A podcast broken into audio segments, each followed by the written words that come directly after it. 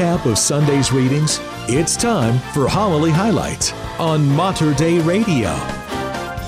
And today's homily highlight is by Monsignor Gerard O'Connor, the rector at St. Mary's Cathedral of the Immaculate Conception here in Portland. Behold the Lamb of God who takes away the sins of the world. Our Lord indeed is the Lamb of God. It is He who takes away the sin of the world. And we look uh, in the world and we see the sin all around us, of course.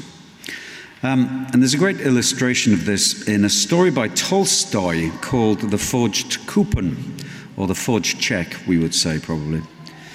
And uh, this story shows this snowball effect of sin in the world. It does it beautifully. It's, it's a, it's a short story, but it's, it's sort of quite long, actually. Um, so uh, it goes like this. So the dad comes home from work and is in a bad mood, and dinner isn't ready. And his son is in need of his allowance, but he also wants to borrow some more money because he's in debt. So the son asks his dad for his allowance that he's due, and he wants to borrow some more money. The dad goes mad and sort of like, you know, he starts uh, shouting and screaming and beating his son and won't give him any money. The boy, who's desperately in debt, talks to his friend, and they come up with a plot that they're going to forge a check and pass off this check to get the money that they need. So they do. They pass off a forged check onto a merchant's wife, whose husband finds out that she's got hold of this forged check. And then to pass off his loss on this, he passes it on to someone else, someone who needs the money, a peasant who needs the money to buy a horse to work the harvest. The peasant is caught by the police he accuses the merchant of passing him this forged check, but the merchant bribes his own servant to perjure himself and tell the police that it wasn't the merchant that did it. The peasant is caught by the police, of course, and uh, then this servant who perjures himself realizes, is sort of scandalized by the behavior of his master and he himself makes a rule in his own life that he's going to begin to be dishonest as well because he sees that the only way to get on in life is to be a liar and a thief. So that's what he does. The guy who um, was uh, a peasant who was selling the firewood in the story, he gives himself over to drink and debauchery and starts stealing horses. And it goes on further. There's a farmer who runs a great farm, and his peasants all like him, and they all work well together, and everyone's happy on this bucolic sort of farm.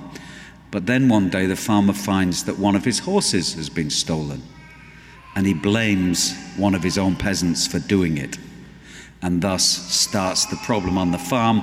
The farm goes bankrupt, everybody's out of work, and just misery falls on this whole thing.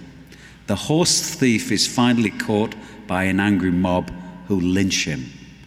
And the leader of the mob goes on to a life of violence and murder. Tolstoy portrays this as that one little sin that starts things off. The dad is angry when he comes home from work. He's in a bad mood and his dinner's not ready. And he starts with the son.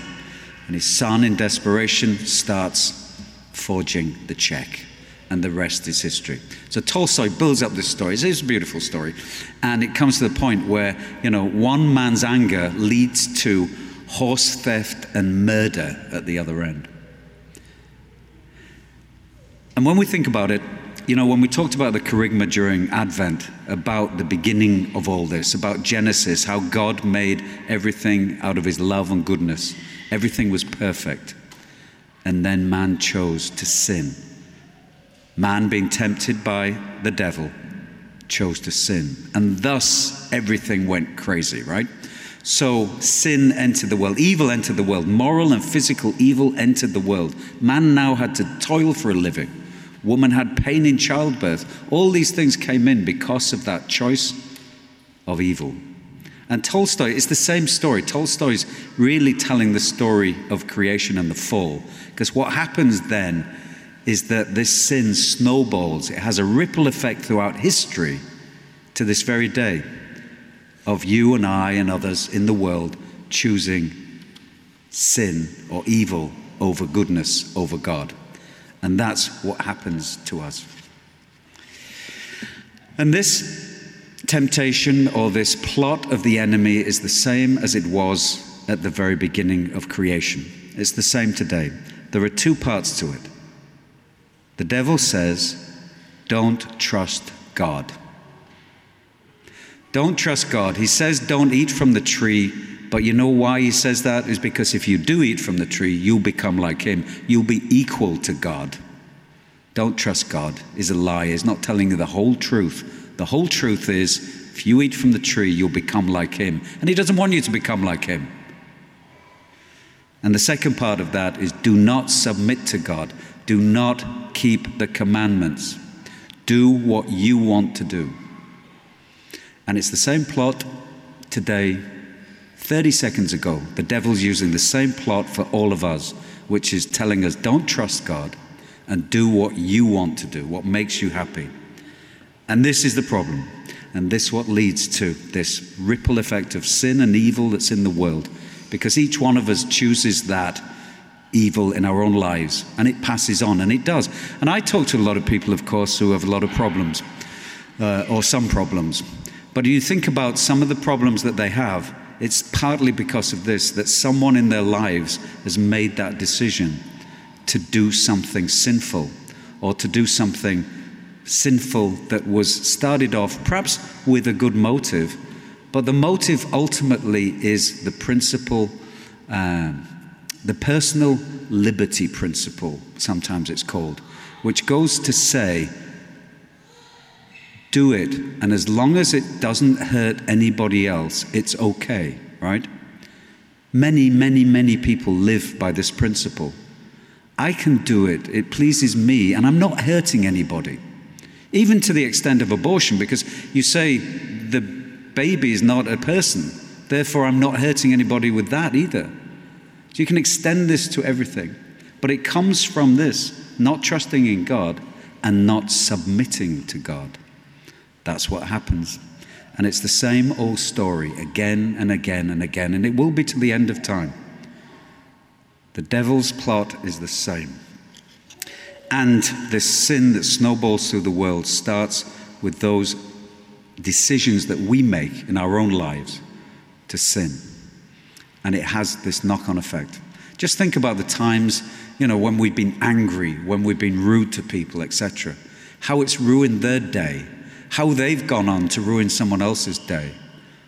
You know, how our woundedness has hurt other people. You know, they say wounded people wound other people, hurt people hurt other people. All these things that perhaps through no fault of our own, or perhaps through a very deliberate fault of our own, go on with this ripple effect of sin. The story, Tolstoy's story, is, has a nice ending because he says, after he builds up all this sort of evil and this sin that's caused by that one decision of the man at the very beginning with his son, this, this thread of evil suddenly stops. There's one woman in the story who's a widow She's poor. She suffers a lot. She's got nothing in her life except God. And she's faithful and she says her prayers and she wishes everybody well and she tries to lead a virtuous and holy life. And the spread of evil, the snowball of evil, stops with her. It's a beautiful story. That's our lives. We've got to be like that that sin must stop in the world. And it's only Jesus that can take away the sin of the world. We've got to trust in Jesus, trust in the gospel, trust in his promises to us. But first, in our own individual lives, stop this effect of ripple effect of sin or evil in the world by being faithful to the Lord ourselves, by being like that woman, not having great resources, not having any influence, not having any power, but just having the faith in the Lord and being faithful day by day, saying yes rather than no. And that is today's homily highlight from Monsignor Gerard O'Connor, the rector at the beautiful St. Mary's Cathedral of the Immaculate Conception here in Portland.